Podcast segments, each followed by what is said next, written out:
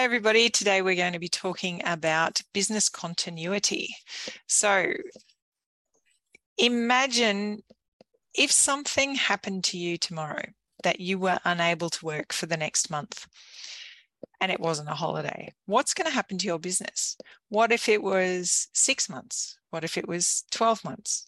What's going to happen to your business? Who is going to be looking after it for you? How did they know that? Um, so, business continuity, there's a whole bunch of different aspects. And one of the examples I'll give you is um, Onyx Legal, our company, is a it's a PTY Ltd Australian company. So that's a proprietary limited Australian company. The way it works in the legal profession is with a legal practice, the Law Society, and there's a Law Society in every state and territory. So the Queensland Law Society would step in or would want to step in and administer the practice until such time as either the practice was disappeared and all of the clients were handed over to other people or it was sold or something else happened but they need someone to appoint them to be able to do that so what they do is if there's an emergency in a legal practice, they can appoint someone to run that legal practice for a short period of time. Um, and that gets over the immediate emergency. However, they can only do that if there is a surviving director of the business. Now, in a lot of legal practices in Australia, um, whether they're operated as a sole practice or they're operated as a company with directors, the people running them haven't necessarily nominated someone who can speak to the Law Society and who can authorize the Law Society to come in and run that practice for a short period of time. What we've done for business continuity purposes for Onyx Legal is my husband is also a director of the company. And that means if something happened to me, he could immediately go to the Law Society and say, Hey, can you administer the practice for a short period of time while we work out what's going to happen? Um, we also have the alternative is that another senior member of our team, Andrea Renson, she can be a principal um, hold a principal practicing certificate and to run a law firm in Queensland, you have to have a principal practicing certificate. Um, so she can qualify for one of those immediately. Um, we could get that in place immediately and she could run the practice for a short period of time. But that can only happen because there's another director there who's able to make those decisions and authorize those actions. Without that other director being in place, um, we have a problem. So that's the next thing in business continuity. What happened if something happened to my husband as well? You know, what's the next step? So this is this is one of those areas where people don't think about what's going to happen because you may have a will um, and whether you have a will or not I can tell you that will not get read quickly enough to help your business tomorrow if something happened to you today, there needs to be someone in place who has the authority and the ability to do what needs to be done in your business tomorrow if you have an expectation that business will continue. So for a lot of sole traders, they sort of say to me, oh, well, if, if it's not me, it won't be anyone, it'll just disappear. That may be fine from your perspective, but what if you have a client base? So if you have a client base who pay for your availability and you're suddenly unavailable, what happens there? Do you know what the next step is? How are they going to receive the value that they've paid for? Or are you going to, you know, how are you going to notify them that they won't receive that value anymore? Are you going to terminate their payments or is money going to come in that'll then have to be sorted out and refunded and all these sorts of things there's a lot involved in business continuity. And it's simply about sitting down and going through the practicalities and going okay if something happened to me today what doesn't happen tomorrow? And what needs to happen tomorrow? And what needs to happen this week? And what needs to happen this month? And so on until you have in place some instructions. And they don't have to be complicated you know if you've got a business partner it's about sitting down with your business partner and discussing who's got what, what information because this is this is another thing that happens in businesses where you've got multiple people involved who has control of everything So again, my husband is involved in this business. His background's computer programming. He does all of the IT. So if something happened to him tomorrow, what happens to our IT? You know, I need to know where to find all of the passwords and all of the logins and all of the accounts and where all the accounts are hold, held and that kind of thing, and make sure that there is continuity in that space. And then we ring Andy and we go, Andy, help, here's the information, please sort it out. Um, you know, because I, I don't have the day-to-day man- uh, knowledge on how that's going to happen. Um, so it's about identifying your team and ensuring that there are plans in place. Now, I had the privilege of going to the Greater Caboolture Chamber of Commerce meeting last week, and they had some presenters on business continuity at that meeting. They were talking about it from a physical perspective. So, floods, fire, drought, all of these sort of implications, how do they impact your workplace? So, that's the other aspect of it is the physical aspect. What happens if you have no power for four days? Is there somewhere else you can go to work to access power? What if your internet goes down in your area? Is there somewhere else you can go to work easily? What if it's flooding? Is can you get out? Um, where I live, we're lucky in that we have three three potential exits. We live rurally. There are three potential exits from the property. We know that two of those will be cut when there's um, flooding because that happened in February this year. We know the third avenue is still available to get out. Um, do you know your exits and where you can go? So we know that if flooding occurs in our area and we we lose power and internet, we can go to the office. It's sufficiently far away that it's not impacted by the same events that our home is and vice versa. So if the office is impacted, we can work from home and our team members are the same. But it's also when you've got remote workers looking at well, what's what's going to impact them? And anybody working with team members in the Philippines knows that cyclone season comes through and you are going to lose them for days at a time because their infrastructure gets impacted very quickly.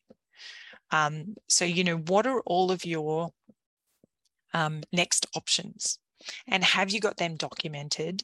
And is it documented in a way that, like, I've worked in with large organizations where the documentation can be 70 pages long and you have to really trawl through it to find the key bits that you need to know and understand. Um, it doesn't have to be that complicated. There are heaps of resources offered by state, federal, local governments online. Um, that was one of the things that the Chamber of Commerce introduced to us was here's free resources and checklists that you can apply in a small business that don't have to be complicated. Um, so look at your small business supports that are available in your area and how you can apply them for your business continuity. So I've thrown a whole heap of stuff at you for you to think about. Um, and the main thing is legally what's going to happen to your business. Don't rely on your will. Make sure you've got other things in place and that people know what to do. Because it's obvious in that when you're running a business, so many things that we don't think of. We think, right, we're going to start a business because I love this particular field but you don't re- uh, think of all the things that are connected to it. Mm-hmm. So, uh, questions, um, just raise your uh, virtual hands. Anna, like to unmute? Thank you. Thanks for the info, Jeanette.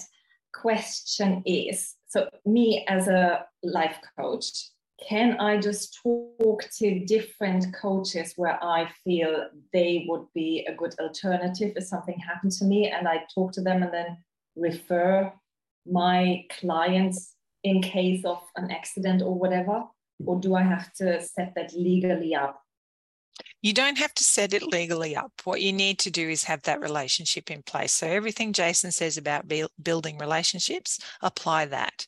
So, you need to identify the clients, um, and with each client, identify who you would refer to them. And when you're talking to other business coaches, ask how many they think they would have capacity to look after at any point in time, and then touch base every six to 12 months. you know so mm-hmm. what you do is you build a collaborative relationship to say if something happens to me and i don't have capacity and i mean you could even apply this if you wanted to go on holiday for six weeks you know um, collaborate with another coach. The things that you would want to have in place is that they're not going to steal your clients if there's an opportunity for you to take them back. So understanding that it's a temporary caretaking role and it's a trusted situation pardon me um, and that you would do the same for them for up to say five clients or 10 clients or whatever you think works from a capacity perspective but document that each of you agree that in that situation you won't do anything to steal those clients. Excellent. Right. So we one of the companies that I work for is kind of applying this. Um, we work with hundreds of companies around Australia, and there's a lot of information that we have, and we've got three developers, but we all know different things. Um, and so the main developer that I'm going to be taking um, over from, he needed to tell me how to get into the three backup servers, the three other servers that we're using as routing and everything because no one else knew about it until that point. Um, so we're doing all of that. Also, with my business, this is something that I really should um, sort out because I host websites and domains. So if something happens to me, um, like people can log into their accounts and do that themselves. But I like it's good to have all of that figured out. Um, since I use LastPass, I can allocate someone as an emergency contact to get into all of my accounts. So that's yep. good. You should also check with your, because you're a reseller of domains and hosting, check with your um, your uh, wholesalers as to what policies and procedures they have in place. So they may have some business continuity policies and procedures in place. It's worth reading, particularly I know with hosting resellers, um, that there's likely to be something in their terms and conditions that addresses you know what happens if if your business ceases to exist or something happens to you or whatever um, so go and check you don't have to reinvent the wheel other people have sort thought these things through before you go and check their stuff first because that there is something in place for the domains not sure about hosting. Yeah yeah great. Okay thank you. Mark? Jeanette, excellent as per normal? Um, I think you think like me, there's only two certainties in life death and taxes.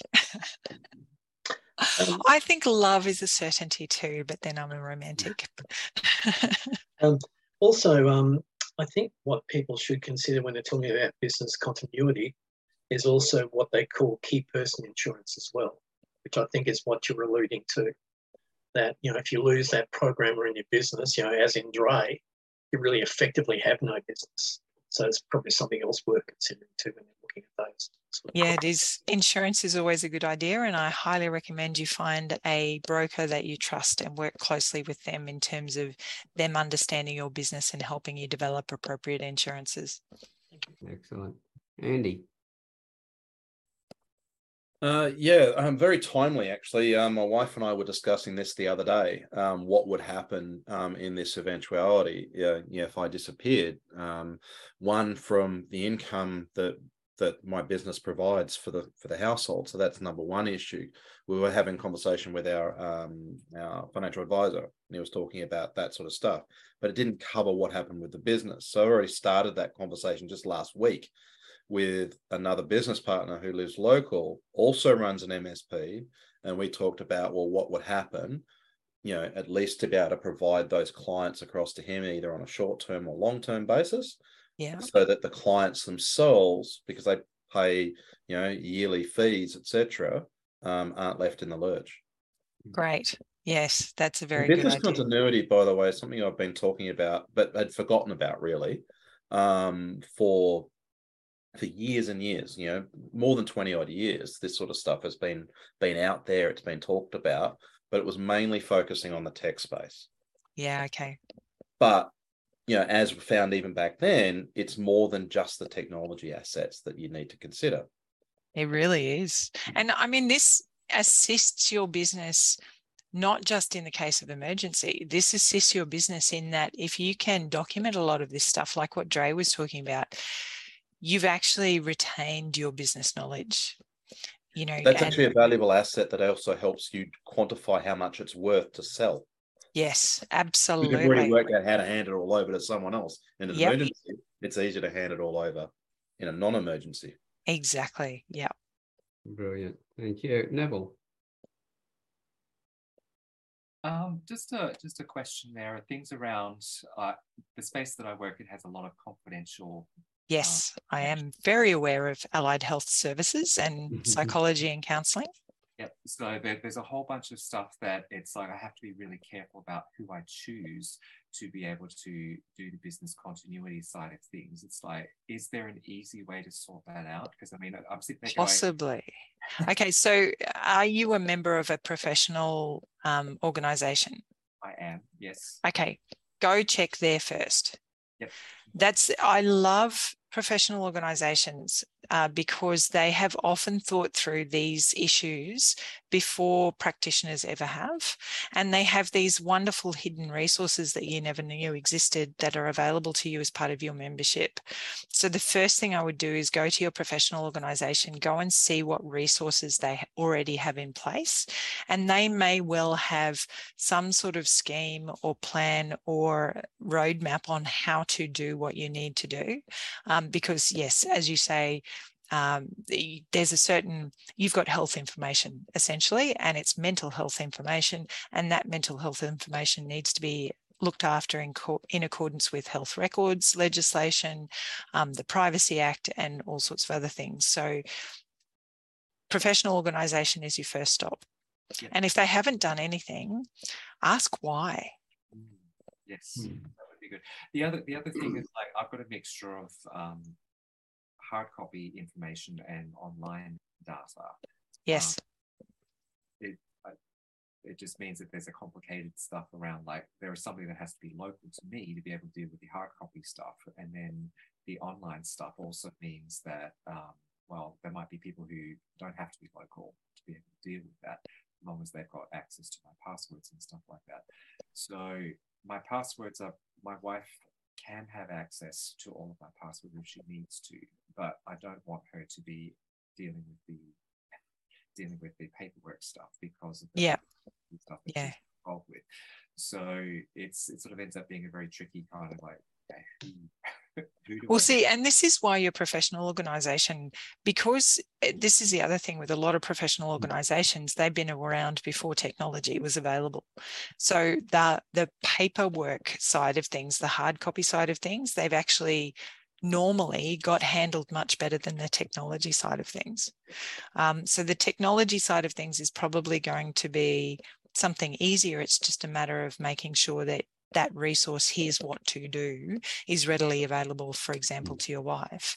Um, and then with the hard copy stuff, it is identifying, like Anna was saying, identifying someone you can collaborate with and be the, you know, resource that if anything happens to their practice that you may be able to mm. temporarily step in and assist in the administration of that or vice versa Cool, Thank you. Excellent.